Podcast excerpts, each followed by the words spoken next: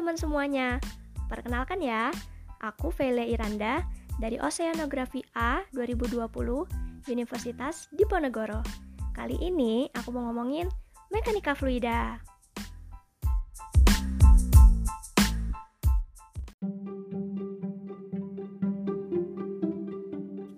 Nah, sebelumnya teman-teman udah pada tahu belum nih mekanika fluida itu apa? Jadi, definisi dari mekanika fluida itu banyak loh teman-teman. Kalau menurut Munson et al. pada tahun 2006, mekanika fluida adalah disiplin ilmu bagian dari bidang mekanika terapan yang menguji perilaku dari zat-zat cair dan gas dalam keadaan diam maupun bergerak. Kalau menurut Giles pada tahun 1977, mekanika fluida yaitu cabang mekanika terapan yang berkenaan dengan tingkah laku fluida dalam keadaan gerak maupun diam. Nah, beda lagi nih dengan kata Nasution pada tahun 2008. Beliau mengatakan bahwa mekanika fluida yaitu suatu ilmu yang mempelajari tentang sifat-sifat fluida baik dalam keadaan diam maupun bergerak.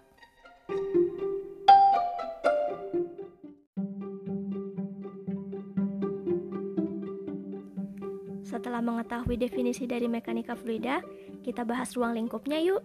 Jadi ruang lingkup mekanika fluida terbagi menjadi tiga loh teman-teman. Yang pertama yaitu statistika fluida. Statistika fluida itu apa ya? Nah, statistika fluida itu adalah studi mengenai perilaku fluida dalam keadaan diam. Diam di sini maksudnya seolah-olah ya teman-teman. Kenapa bisa begitu? Nanti kita akan bahas bareng-bareng ya. Contoh dari statistika fluida yaitu perencanaan bendungan dan bangunan pantai. Lalu yang kedua ada kinematika fluida. Apa sih kinematika fluida itu? Kinematika fluida yaitu tinjauan terhadap fluida atau gerak fluida yang ada hubungan antara kedudukan berbagai partikel fluida dengan waktu. Contohnya lintasan, kecepatan, dan percepatan, dan selain sebagainya. Lalu yang terakhir ada dinamika fluida Dinamika fluida adalah studi tentang gerak partikel zat cair karena adanya gaya-gaya luar yang bekerja padanya. Contohnya yaitu aliran melalui pipa dan saluran terbuka, turbin air, dan lain sebagainya.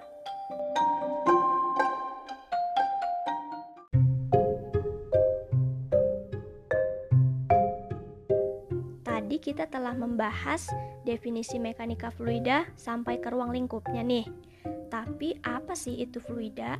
Jadi, menurut Munson et al. pada tahun 2006, fluida adalah zat yang berdeformasi terus-menerus selama dipengaruhi oleh tegangan geser, atau zat yang mengalami deformasi secara kontinu akibat pengaruh stres geser.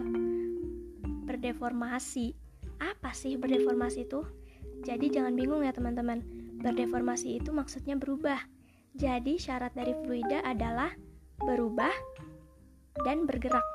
Jadi, kalau misalnya zatnya tidak bisa berubah dan tidak bisa bergerak, maka tidak bisa dikatakan sebagai fluida. Maka dari itu, zat fluida adalah zat cair dan gas, dikarenakan kedua zat itu dapat berubah dan dapat bergerak. Benda padat gimana? Zat padat. Nggak bisa teman-teman, karena zat padat itu bentuknya tetap dan dia tidak bisa mengalir atau berubah. Jadi, diingat ya, fluida itu adalah zat cair dan zat gas. Mengapa? Karena zat cair dan gas dapat berubah dan dapat mengalir atau bergerak. Maka dari itu, tadi saat di ruang lingkup statistika fluida, maksud dari diam ini adalah seolah-olah karena pada dasarnya fluida itu pasti bergerak atau mengalir. Jadi diam di sini adalah seolah-olah hanya untuk keperluan studi, yang mana tadi adalah untuk perencanaan bendungan dan bangunan pantai. Seperti itu ya teman-teman.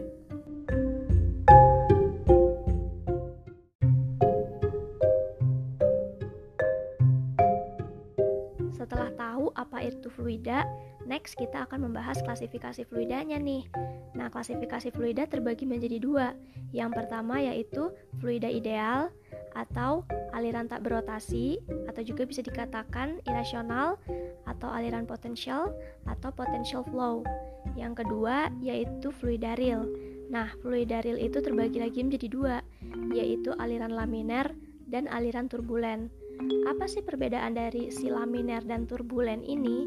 Jadi kalau aliran laminer itu alirannya tuh teratur. Contohnya di zat gas itu udara.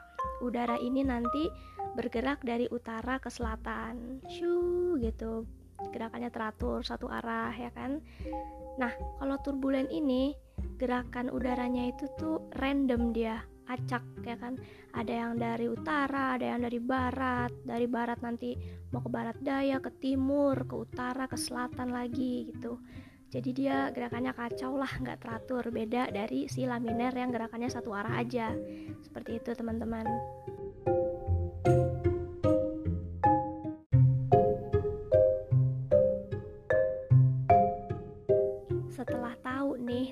aliran aminer dan aliran turbulen, aliran-aliran tersebut terbagi lagi menjadi tujuh nih teman-teman. Banyak ya, tapi nggak apa-apa, kita akan bahas satu-satu. Yang pertama mulai dari aliran steady atau bisa dikatakan tunak atau steady itu tetap gitu ya kan dalam bahasa Indonesianya. Nah, aliran steady itu adalah aliran yang tidak berubah dengan waktu. Dia tetap. Jadi ingat aja tuh steady kan tetap berarti dia nggak berubah dengan waktu. Begitu. Lalu yang kedua aliran non steady berarti kebalikannya dari steady dong. Kalau steady tadi tetap kalau aliran non steady ini berubah dengan waktu. Nah aliran non steady ini terbagi lagi menjadi dua. Ada gelombang pendek permukaan atau short surface wave. Contohnya adalah gelombang laut yang, ditum yang ditimbulkan oleh angin atau wind waves. Yang kedua yaitu gelombang panjang permukaan atau long surface wave. Contohnya adalah pasang surut. Nah, yang ketiga ada aliran uniform. Aliran uniform ini bisa dikatakan masuk ke aliran steady yang kecepatannya konstan dan alirannya tidak dipercepat. Lalu yang keempat ada aliran non-uniform, yaitu aliran yang dipercepat atau diperlambat. Ingat, tadi kan kalau uniform tidak dipercepat. Kalau si non-uniform ini dipercepat atau diperlambat dan kecepatannya itu berubah dalam ruang. Dalam ruang tapi tidak dengan waktu. Jadi ingatnya di situ aja teman-teman. Kalau aliran non-uniform itu dia dipercepat, diperlambat terhadap ruang aja. Nah, si non-uniform ini dibagi lagi jadi dua, yaitu ada homogen yang mana densitas fluida konstan dalam ruang dan waktu. Lalu ada non-homogen, yaitu adanya variasi densitas tergantung suhu dan salinitas. Lalu yang kelima ada aliran subkritis dan superkritis. Aliran ini terdapat pada aliran kanal terbuka, teman-teman. Nah, subkritis itu adalah kecepatan aliran lebih kecil daripada kecepatan gelombang permukaan. Kalau yang super kritis kebalikannya, yang lebih besar itu kecepatan alirannya, yang lebih kecil kecepatan gelombangnya, seperti itu. Nah, yang keenam ada aliran incompressible atau aliran yang tidak dapat dikompres, dipapatin, yaitu contohnya adalah air, karena sifat air itu memang tidak bisa dipapatkan, teman-teman. Yang terakhir atau yang ketujuh adalah aliran kompresibel atau aliran yang dapat dikompres, dipapatkan, yaitu udara atau zat gas. Ya, karena memang e, sifatnya gas itu tuh dapat dipapatkan atau kompresibel. Seperti itu.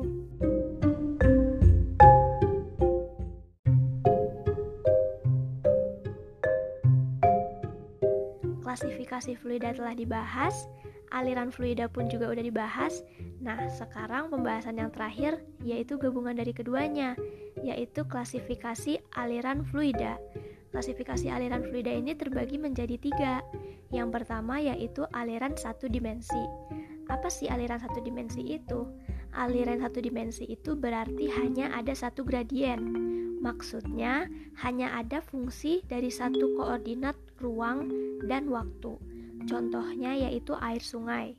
Yang kedua yaitu aliran dua dimensi. Nah, tadi kalau aliran satu dimensi kan hanya ada satu gradien. Di aliran dua dimensi berarti ada dua gradien. Alirannya ada dua dalam keadaan horizontal dan vertikal. Contohnya adalah laut dangkal. Lalu yang ketiga ada aliran tiga dimensi, yang mana terdapat tiga koordinat ruang dan waktu. Contohnya adalah laut dalam.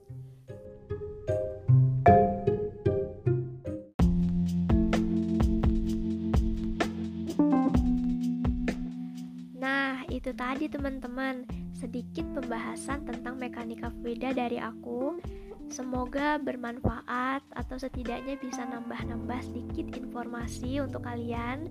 Aku juga mau minta maaf kalau misalnya pembahasan aku tadi kurang jelas karena di sini aku juga masih sama-sama belajar. Kita semua sama-sama belajar. Dan aku mau ngucapin special thanks untuk Pak Aris karena beliau telah memberikan kesempatan kepada aku untuk membahas um, mekanika fluida pada kesempatan kali ini. Dan aku juga mau berterima kasih kepada kalian yang udah dengerin podcast aku. Walaupun ya ya semoga berguna. terima kasih banyak. Dan mungkin segini aja dari aku. Sampai bertemu di podcast selanjutnya. Bye bye.